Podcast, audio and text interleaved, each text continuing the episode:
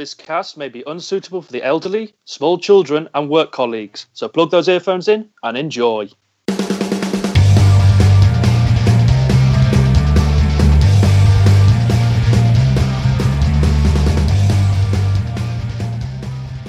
Hello, and welcome to Back to the Futurehammer, a Warhammer 6th Edition Fantasy Battle podcast. I'm one of your hosts, James, and tonight I'm joined by my co hosts, John, Hello. and confusingly, John. Also, hello. So, for the purposes of this podcast, I think we're going to go with uh, John P for tonight, which is the second John, and then just John for the uh, the first one. So, tonight's podcast, we're going to do a bit of an introduction. This is more of an episode zero than a first proper episode. We're going to have a bit of a chat about why we've decided to play sixth edition. Um, we're going to talk about uh, the tournament that we're going to, which is the primary reason we decided to play sixth edition. Um, and then we're going to talk a bit about the armies that we're going to be playing um, and just have a general chat. And then we'll probably come back with a, a proper first episode in a couple of weeks' time when I've had a chance to edit this and have a play. So, guys, I suppose the first question is well, we'll start with John P. Why have you decided to play Warhammer 6th edition? Uh, why have I started to play six? Um, we're going to an event in March called uh, Bringing Back Sixth Edition. Um, and we've played as a group quite a lot of old square based fantasy. Um, I myself have two armies sat in a box with square bases still.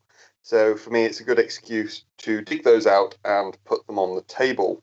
Um, at the minute, it is my old 1998 era Chaos Dwarves, and I have a fairly sizable um, High Elf army. Yeah, it's just get some old models out, play some games, and get ready for an event. Sounds good to me. Um, it's pretty much why I've decided to do it as well. To be honest, I think it'll be uh, be nice to get some of the square basing out back again and playing some more of that. So, uh, John, what about you? Why have you decided to jump back into playing some square based fantasy? Well, uh, unlike you two, who were players of Warhammer from many editions past, I jumped in at 8th edition and I played with the Lizard Men, and they were an army I loved to play and I enjoyed the game. And unfortunately for me, although not for yourselves uh, so much, when Age of Sigmar happened, the armies got shelved as I didn't quite gel with the game, and the Sound of Silence regularly played as I was looking at them fondly. And when yourself, James, uh, put the tournament information up for us in the in a group chat, I thought, you know what, this is a great chance for me to use the models again, but brush the dust off and have some square based action. My lizards or possibly Chaos Warriors, but I don't think I've quite got the right kind of uh, army for sixth edition. I have to have a quick look at the army book. I th- decided it would be a great idea to play some square base. We can have some old memories come back and make some new ones. I think one of the things we do just want to say at this point is this not going to be a uh, Let's All Bash Age of Sigmar podcast. I know me and John P play Age of Sigmar and they've got a couple of armies each for it and quite enjoy the game, to be honest. Um, other John, I know you're not so keen on it, but it's, uh, you know, there's no point having a podcast where we just talk to you about how naff a game is because or how crap a game is because it's just you know it's not good to listen to so uh, that's not what we're going to do here um, I just wanted to get that out of the way early doors. This is going to be a firmly old world featured podcast, not the world that was. So, uh, next up, I think we just want to talk a quick little bit about the armies that we're taking. So, I know, John, you've just been saying that you're playing your Lizard Men. Um, how have you found looking at the, the sixth edition army books for the Lizard Men? What, what were your thoughts at the moment? Um, aside from having some sort of beating with a sock on number of points everything costs in comparison to what I'm used to with 8th edition, like Saurus Warriors costing 14 points with a spear in comparison to, I believe it was either 11 or 12, and the, all the upgrades being sort of 30 points minimum just for anything that was half decent in terms of sort of magic items and riding cavalry mounts. It's It's been quite interesting and the change difference of trying to do slots rather than percentage points for the overall um, core, core sort of core special and rare slots. And whilst I am a little bit sad, I can't do a party Slann priest go shazamming magic everywhere at everyone or riding an old blood on Carnosaur into battle. Uh, it's been quite an interesting little ex- exercise, and so far I've come up with the sort of combat lizard lists. Um, ignoring magic because my initial impression of the magic was for Lizardmen was take it or leave it rather than I need this. So we'll we'll, we'll see how it evolves. Have you got much of a choice of doing anything but combat Lizardmen at the moment? Uh, I could take skink priests, but I just keep looking at them and for the points and what I get out of it, and then it makes it a bit of a vulnerable target. I, I just don't think it's worth it for me over just taking something like two Scar-Vets and running them at people with big, scary, great weapons and backing them up with something equally scary for them to be hidden in. Um, yeah, I sort of get that. I've done, although to, I've, I have been debating whether or not I was going to take a, a, wizard myself, but I've just spent a whole weekend painting up Belladonna, so I'm, I'm definitely taking a scroll caddy of some sort now in the list, just because I want to use that model.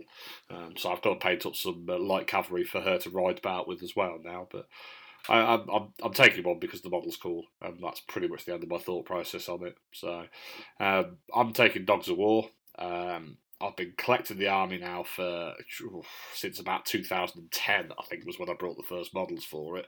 Um, slowly picking up bits and pieces as and when I see them, because uh, they're not the cheapest models to get hold of even now, and they certainly weren't even when you could buy them off Games Workshop direct. So I've got a decent collection. Um, some of my pikemen are missing pikes, so I'm. Uh, I'm, I'm in the middle of casting up some of those just with a bit of green stuff and some brass rod to replace those. But I'm looking forward to get them on the table finally after collecting them for eight years and nothing better than a bit of square base to do with it, I don't think.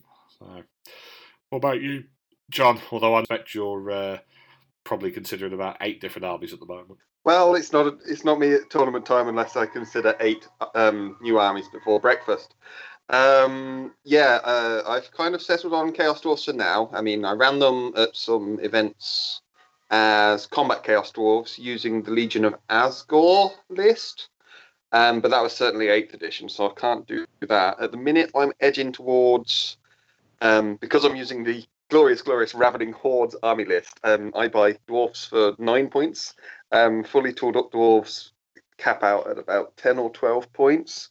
Um, so I'm certainly going to have the numbers advantage over the uh, the lizards. Um, but I'm looking at several fighty blocks uh, currently looking at one block of dwarves with great weapons, block of dwarves with blunderbuss, couple of 20 to 25 strong blobs of hobgoblins, and then another 20 or so, uh, 20 to 40 orcs on top.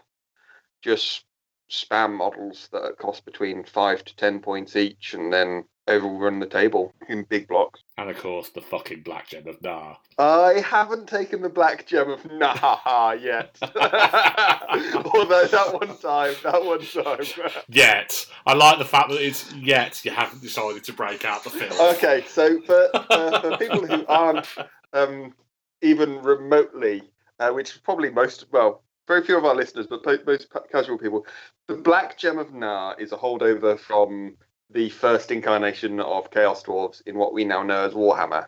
And it's a magic item that is just it's a, the biggest dick move known to man. Uh, you activate it during the combat phase, either player's combat phase, after challenges are declared. Both models are placed into stasis for the entire combat phase and then immediately come out of it without striking any blows as combat resolution is calculated.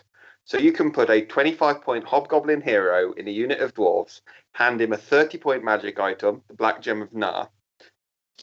A Chaos Lord or Archaon himself can run into that combat unit, challenge out this goblin, and do absolutely nothing before losing on combat res. And there's nothing your opponent can do about it completely obnoxious item. it is only a one one trick pony, but generally, when a thousand point model and his five hundred point bus unit have ran into a thirty, you know, a massive combat block, they're going to be relying on the kills and the overkill from that challenge to to win the combat. So whereas you get you should be getting like plus five overkill from that combat, and then the damage that the Chaos Knights would do, you're not. You're just getting the damage from the Chaos Knights versus the plus five or four or five static combat res from your dwarf block, or worse, a 25 block of hobgoblins can generate a static res of like four quite happily. and you just watch as this chaos unit runs away from This- 150 points of gobos. This just sounds like the ultimate item that just needs the Russian trollololol singer to playing as soon as you activate it. It pretty much is.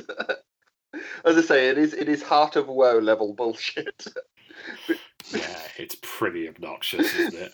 I, I'm not looking forward to you deciding to take it. I have to say, John, when you inevitably do, because well, why wouldn't you? Although that being said, it is a, supposed to be a fun tournament. Yeah, I mean- so, uh, yeah, because I'm running a book out of Ra- out of Ravening Hordes, uh, I get to. I I don't get very many magic items available for the list. I get the common list, um, which is very strong. Enchanted Shield and the War Banner and Dispel Scrolls are three that stand out. Um, and then I do get some very, very strong magic items. Um, th- other than the Black Gem, there's the Banner of Slavery, uh, which is 50 point magic banner that gives all Orc, Goblin, and Hobgoblin units within 12 inches of the banner rerolls on any failed psychology tests, which means that they reroll failed panic tests and failed animosity tests. I believe it depends on the animosity certainly, um, but that's very key for my Hobgoblin blobs. Um, so yeah, it's it's it, uh, there's and there's a couple of strong defensive magic items um, you can combo up. So I am looking to have some quite quite strong combat heroes in there as well. Even though traditionally, I don't think sixth edition was a very hero hammer style of um, you know edition. do you know? I genuinely can't remember. I did play sixth edition back in the day when I was like 16. I wouldn't know, being the baby of the group. I must admit, I'm probably what five years younger than the than you, John, and nearer ten years younger than James. I mean, granted, when I first played sixth edition, I was running regular dwarfs. Um, and I eventually ran out of opponents because my only opponent at the time was my younger brother.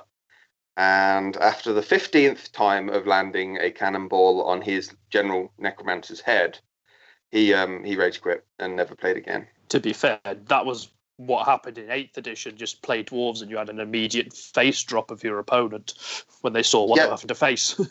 But John, in sixth edition, cannons didn't automatically hit. You had to guess the range using trigonometry. Which, if you got good at, was not really guessing. No, it wasn't. and to it be was fair, just maths. yeah, pretty much. Yeah. And to be fair, to, to be fair, John, you can just sort of do some crazy physics maths just by looking at a board and going, the wind direction across this board will move my shot three inches to, to the left because of this exact degree angle. No, no, because everybody deploys 12 inches in because that's the maximum deployment zone. So that means there's only 24 inches between the two armies, and then it's simply a case of a squared plus b squared equals c squared, and therefore you just take the root of that, and Oh, jobs are good. God damn shut up, John. I'm not. We're not doing math hammer here. That's just ridiculous. That's just no. We're not going that far. I had the option to take a calendar in my Dogs of War list, and I've deliberately chosen not to. I'm taking Titchy Itchy or Titchy Hoochies, whatever his name is, the silly name they gave him. The, the listen men on Hoochie coochies. Titchy Hoochies Titchy Wi- Raiders. Yeah, because the models are I mean, sweet. I, I do have the option to take um, a full gunline Chaos Dwarf list, and it is kind of tempting. Um, but then you decided you wanted to get the Earth friends. Cannon. yeah, I, I would like to keep some friends. Because, you know, if your opponent turns up and it's like, so what am I playing?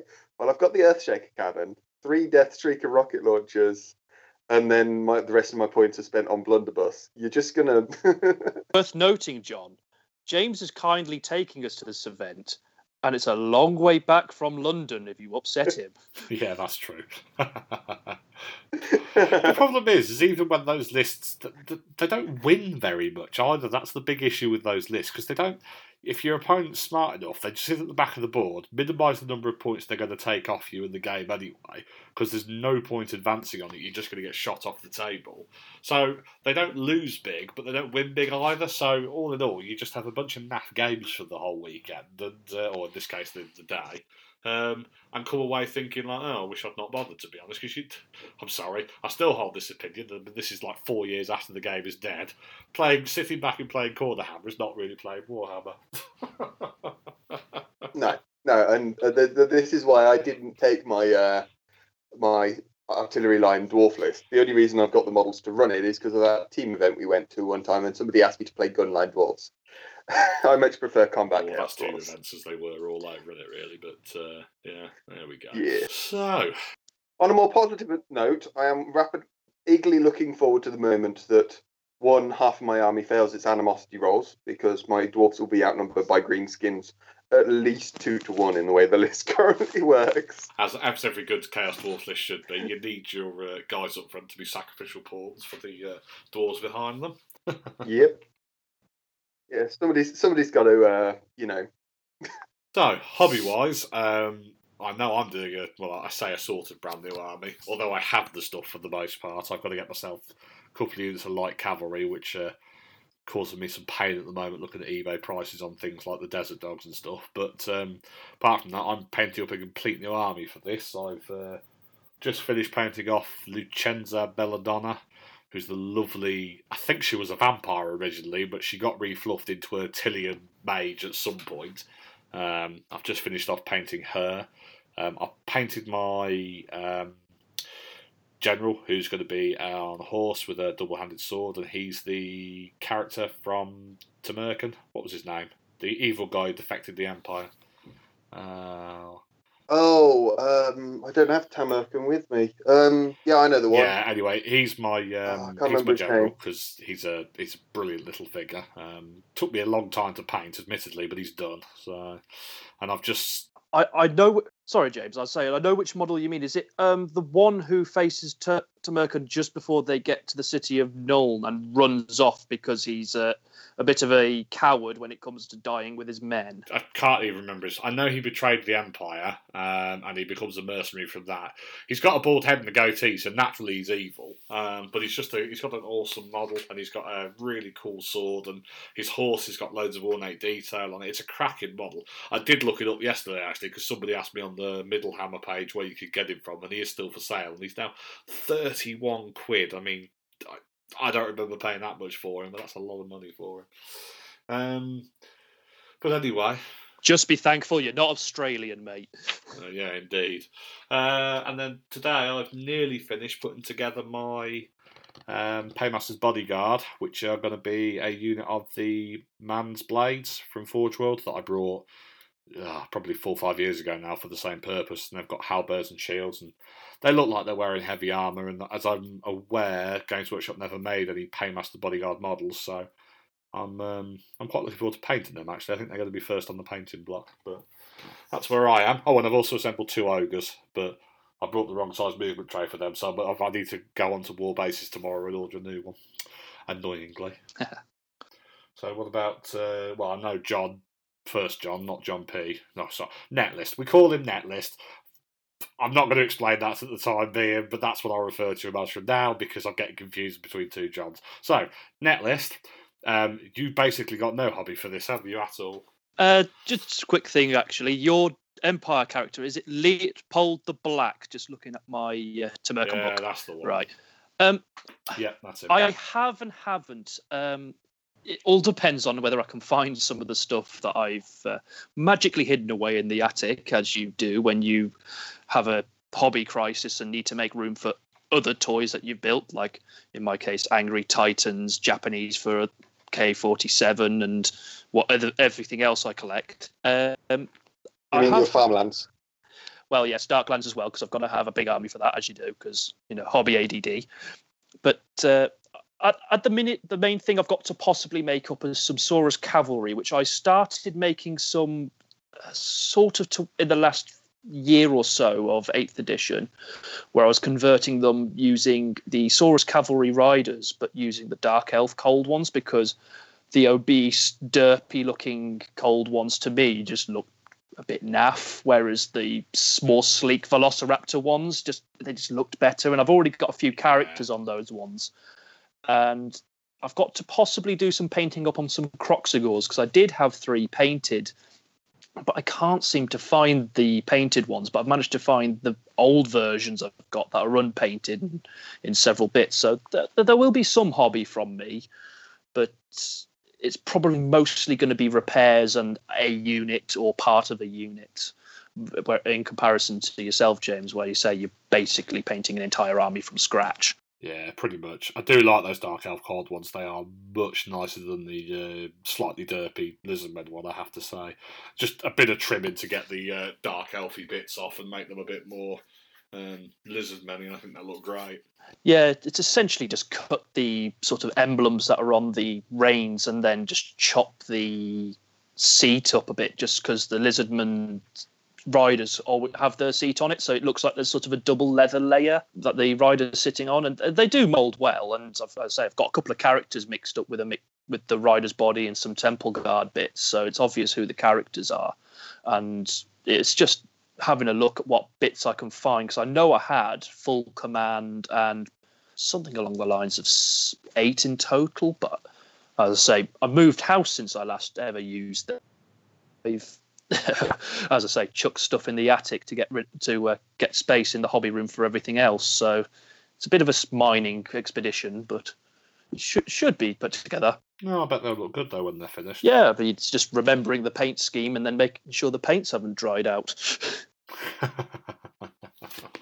what about you, John? Um, well, the first caveat is, is I've finally I've got to decide on a list, which will probably not happen until at least February, So not before the tournament, then, yeah. because that's about when we. Yeah. Um, as it stands on my desk right now, I managed to get a second-hand unit of Savage Orcs off of a friend of mine with two hand weapons. Um, they're fully painted um, and they're absolutely gorgeous. So they're probably going to stay as is. Um, maybe a bit of work on the bases. I've got downstairs being built is a unit of Black Orcs using the new, they're the brand new ones. Um, currently sold on the for Age of Sigmar as Ard Boys for the the Ironjawz.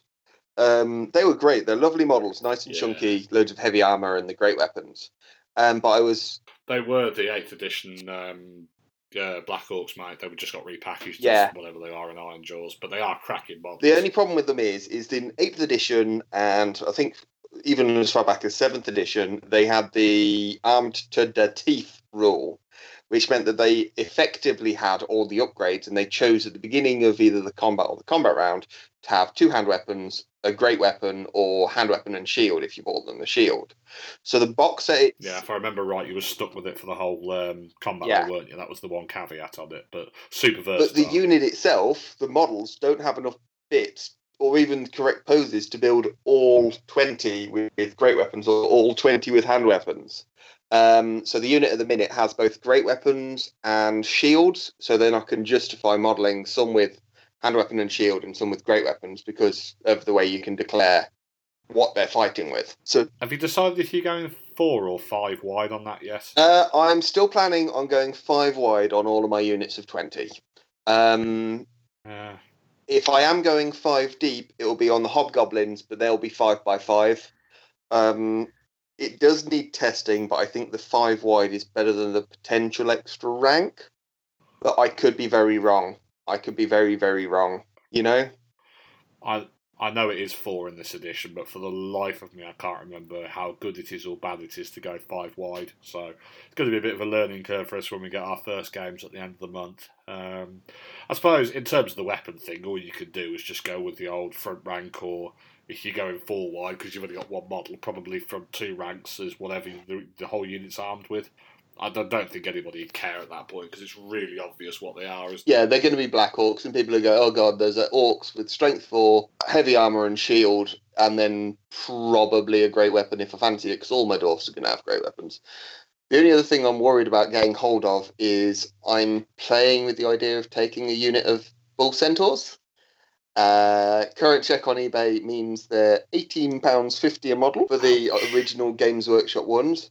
I've got two that had been converted for Blood Bowl, so they're probably going to have their main weapons reinstated.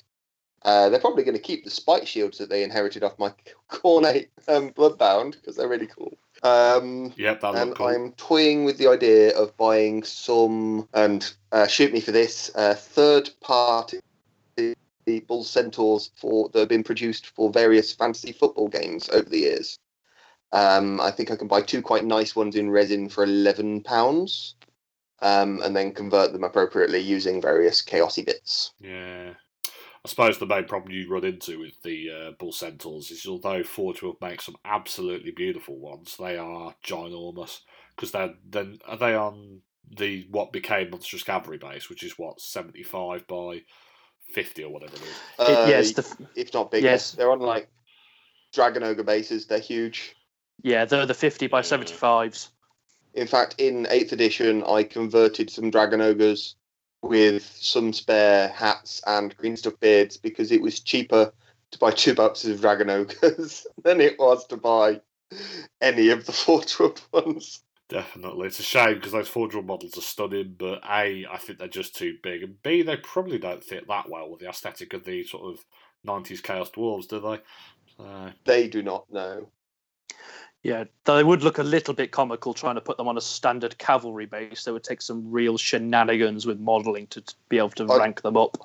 I'd have to do them as each model counts as two, you know, and have them on double width cavalry bases and have them as counts as. You'd probably be all right with that, but then I'm not quite sure what you do for casualty removal because um, if I remember rightly, this one, in fact, I don't remember. This has definitely got um, wraparound and stuff like that in it. Yep. So actually, moving models from your flanks makes a big difference in this. Well, I, think, I assume it makes a big difference given that that's a special rule that you can have. So you can't just put a marker on the base and say that I've lost a model because technically the unit is 25 mil, I guess, over from where it should be. Now, whether or not an inch makes a big difference or not, I, I don't know. And to be honest, in the grand scheme of things, you could probably take a spare base just to slot in the gap for when one dies anyway. But actually, to be honest, I think I've come round to that idea. If you just use them as two two models um, and then just have a spare base that you slot in as and when one half of it dies, you might get away with it. I, th- I think the standard practice is, and I have done this myself, is to email the organizer and see what he says because he's allowed me to use Temple Guard to represent a Saurus with a blessing. And given that in this edition, you can't take Temple Guard without a Slann in the army, which is not allowed at the points level for the tournament, which we'll get onto in a little bit. It's going to be clear they're going to be equipped exactly the same as my Saurus warriors, but they just got a the uh, plus one armor uh, value blessing. So it makes it a bit more obvious because I didn't want to be in the position, not only for myself, but for my opponent, if they sort of go, oh, I want to pick on the weaker unit that's easier to kill, and they charge the wrong one. And, you know, it's just, like I say, just ask the uh, organizer at worst. He just says, no, it might just cause a bit too much confusion. Uh, it doesn't strike me that I'd have a massive problem with it, to be honest. Um, yeah, I quite like the idea, by the way, of using the Temple Guard as the um, upgraded Saurus. I think that'll work really well. What, just out of curiosity, with a plus one armor, what armor save does that make those Saurus? Uh, it makes them four plus because in this edition they come with shield and scaly sin- in six plus, so it effectively makes them what they were in uh, eighth edition and I think possibly seventh as well, um, for thirty points for the entire unit uh, all in. So it's worth it on a bigger unit. Yeah, I mean, as I said with uh, yourself and John the other night when we were sort, you were sort of saying, "Oh, your list is a bit small. How good a Saurus?" And I said, "Well, the I think there was weapon skill three, strength four to four, two attacks, and can fight in two ranks reg- regardless, but at half attacks for the second rank when they've got spears because of uh, I believe it's predatory fighter. So I think they're going to be okay. But I just suddenly looked at it and I was very very sad when I realised the blessing moved them from core to special if you take one or rare if you take two. So I was thinking, oh, that's me having two units of them and core gone out the window. That's a shame. I do remember this being a very. Well, I say I do remember. I was like 15 or 16 at the time, so I don't remember that much from it. I do remember cavalry being super important in this edition as well, so uh, I think it'd be a really nice looking army having lots of Saurus, the mounted ones, and then the, the foot troops. Um, I take it you're taking skinks as well to back them up. Yeah, the the core of the list I'm looking at is um, two cavalry characters um, with the equipment's a bit in flux at the minute, so I won't comment on that just now. Uh, two units of ten skink skirmishers, uh, two 14s of Saurus with spears, as the the more ones I've got modelled up from eighth edition. Um, probably around 14 as a base, but it might go up or go up a little bit depending on what lit, main list I decided to go for. Um, a minimum unit of Saurus Cav, a minimum Kroxigor unit, and the rare slot at the minute I'm tossing it up either three salamanders, which on paper they look really good, getting an artillery strike of auto hits at strength three, minus one to armor, and auto panic. But because it's uh, Lizardman, I do want to take a bit of Jurassic Park theme to it, and st- a Stegodon looks tasty in this edition. Just, just something to run down someone's throat and say, "Come at me, bro." I remember playing Nick in seventh edition. The um, the salamanders were absolutely terrifying, but I got to be honest. One of my, my personal favourite moments of playing seventh edition ever was um, having Nick Stegodon charge my unit. I was playing Tomb Kings at the time, and he, he Stegodon charged my block of skeletons, um, which was maybe twenty guys, something like that in a character. His Stegodon did nothing, didn't do a single wound, um, you name it, it failed it, did nothing. Um, I then promptly won on combat resolution, and I think Stegodons are stubborn, aren't they? Either way, Uh, he, uh, Yeah, I believe so. I'm not too sure on the sixth edition book, but they definitely were in eighth. Yeah, picked up his three dice, rolled triple six, at which point my uh, cousin this edition, fear if you outnumber, um, yeah, because he suffered from fear because he caused terror. Or did I catch him in the fight? I can't remember. Either way, his uh, his Stegodon broke, ran away, and my skeletons ran it down. One of my all-time favourite memories of playing Warhammer Fantasy Battle. That was. I must have got him in the flank because I can't. I'm sure in this edition that he would have. I would have been suffering from fear, but I, I can't remember. I mean, looking at the Stegodon's uh, special rules for sixth edition, it's got terror and stubborn, and it's got a giant bow, and its skinks can fire javelins in a 360 degree arc with um, poison. So, uh, you know, it's it's not bad. It's just I, I kind I lose a lot more spare points if I take the Stegodon. I think I've worked it out that I've got enough for one upgrade somewhere in and a six cavalry model, whereas I have something like 70 or 80 points if I take the triple salamanders. So it, I think it's one of those. Each has its merits. It just boils down to: do I want a fourth? No, sorry, a fifth combat unit, which looks cool because who doesn't love a big angry stri- triceratops? Or do I go for the extra shooting to help whittle that things down? But it's more of a risk because it might fail badly when I roll triple misfires and eat all my skinks and run away.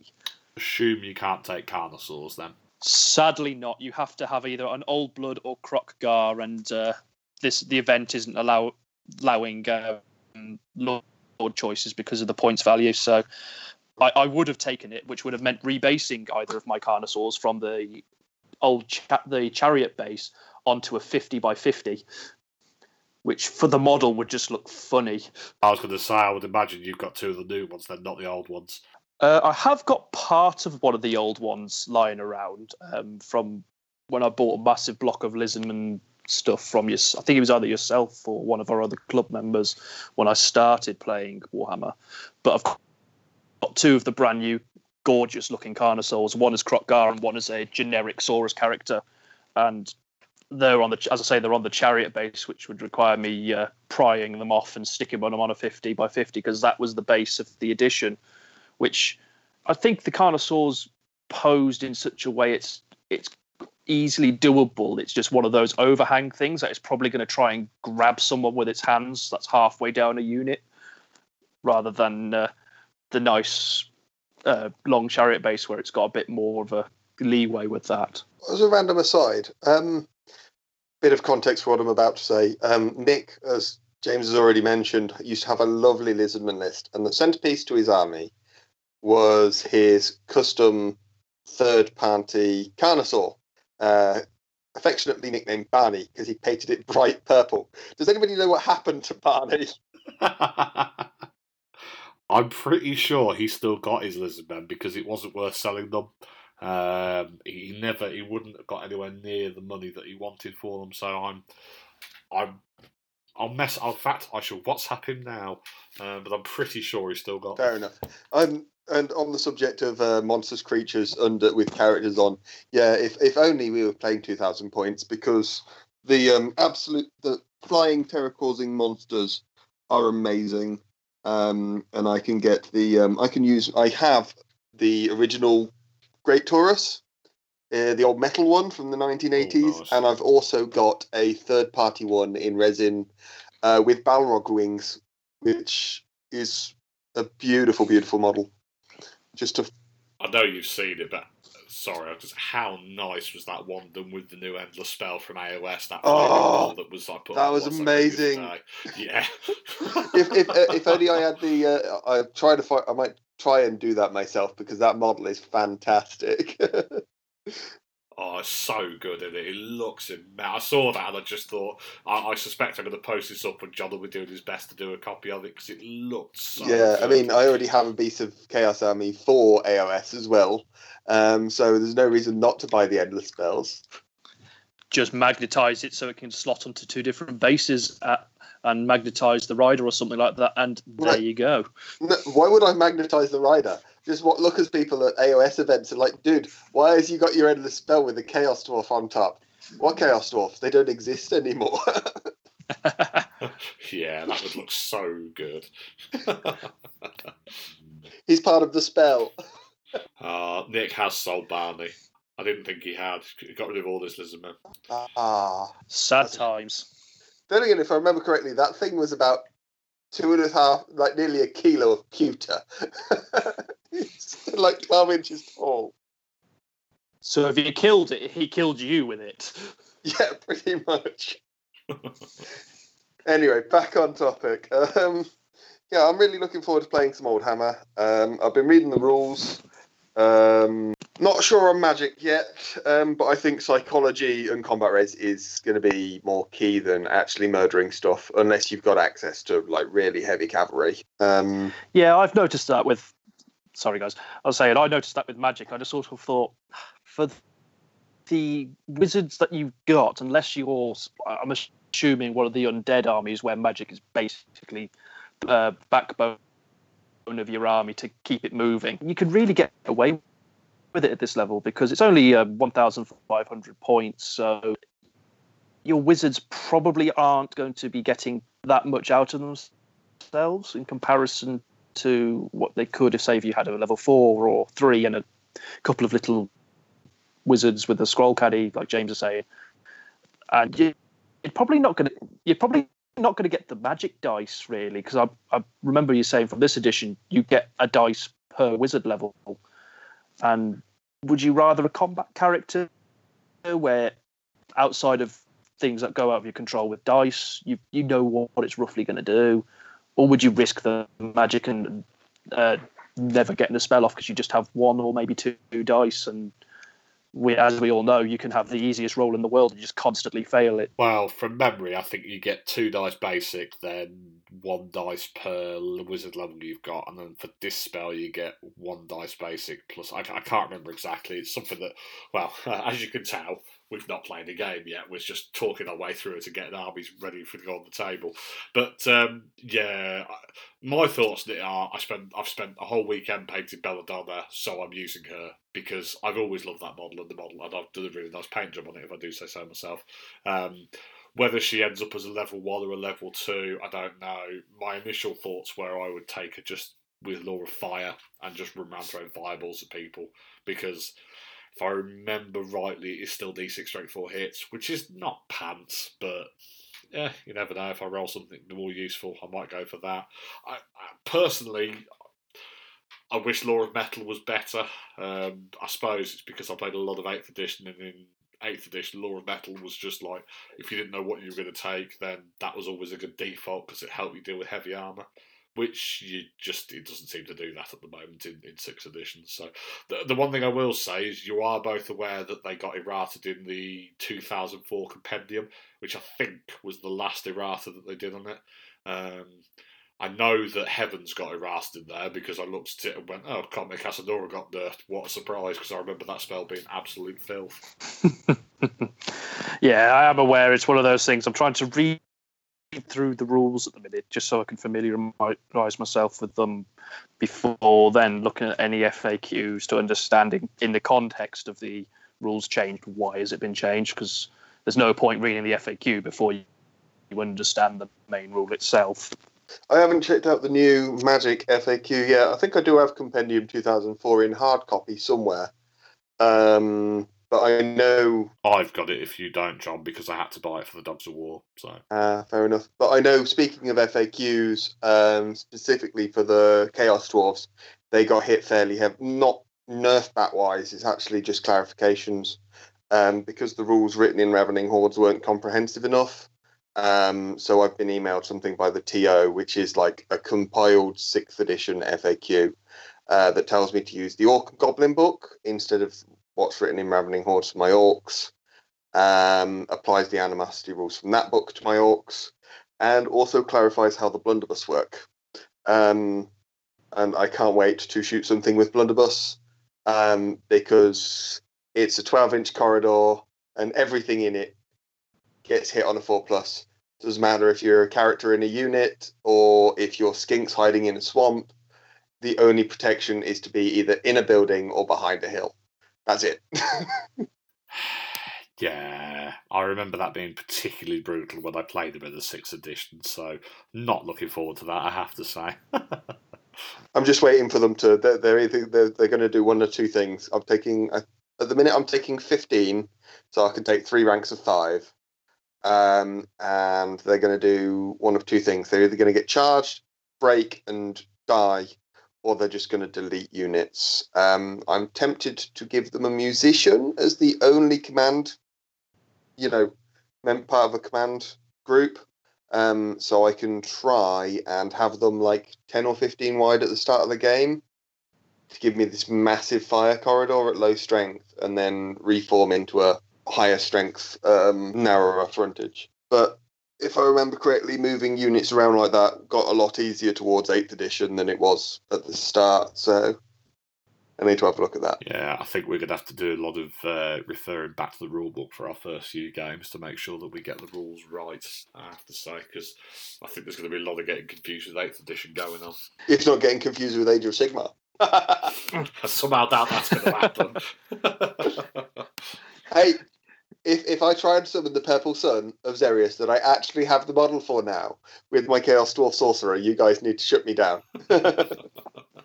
Think a simple cl- case of slap you with the rule book and say, read this book, not the four pages, or, or, or sorry, the eight pages book. This is what we're playing today. oh dear. Right. Um, I don't know about you guys, but I think we've pretty much covered off everything I thought we'd cover off in our first episode. So uh, I think it's possibly time to call it a wrap. Uh, the only thing I thought we could probably just quickly put in is a bit of context. Obviously, we've mentioned the tournament, and I think it's worth putting it in for this cast, and we'll probably go into a bit more detail with it as we uh, get closer, or or in the first main episode. But it's um, it's on Facebook. It's called Bringing Back Sixth. Um, I'm not too sure if there are any spaces currently, but it's running on the second of March next year, and it's a 1500 point event. Um, it's been run at the Baptist Church in Springfield Gardens, Upminster, London. And I'm sure we'll find some way of putting in the links appropriately to, uh, in the in the description. But it's well, we could try. But the rules, uh, sorry, the uh, TO has done a really good thing of saying, look, this is what we're doing. Here's the FAQs and all that compiled into a nice, nice Dropbox for everyone. And he's very good at getting back to you if you've got questions and he, he had he has done a nice little uh, TO pack, which is just saying this is what we want to do, and he has said if he if this goes well, he'll run more events of it, and you never know, the the Carnosaur may see battle in the future. Well, I have to say, I know at um, our local gaming club, which is in uh, it's with Bedworth, um, just outside of Coventry. If any of you are sort of uh, from that area, um, I posted this up on our WhatsApp group, and uh, two or three people that I know are putting together armies now, and have asked me for where they can get the rules from and stuff like that. So I think um, it's a bit of square base. So you never know. We might be running a tournament at, uh, towards the end of next year if uh, all goes well and we're still playing and still enjoying it. So yeah, it's just one of them finding an event that uh, spot we can put it in, considering we've probably got what six events already planned for next year, and no doubt four more once they've been run from this year. Uh, yeah, no doubt. We've got we've got a couple to finish off this year, and then it'll be uh, straight back into next year's events list. Which I, I actually I need to, to be honest, I need to get that booked on the calendar now and get that all that sorted. So um, yeah, well, I think that's going to be the end of our first podcast. I hope you've enjoyed listening to it. We haven't rambled too much because I realise this has been a bit um, unstructured, shall we say, to begin with. But that's because I thought we'd just uh, give this a go, see if it's a good listen, and if people want us to continue, well, it doesn't really matter because we're going to keep doing it anyway. um, so what I'll do is I'll sign off here, and I'll let the guys sign off, and um, yeah, we'll see you next time. So that's goodbye from me. Goodbye from me. And it's goodbye from me.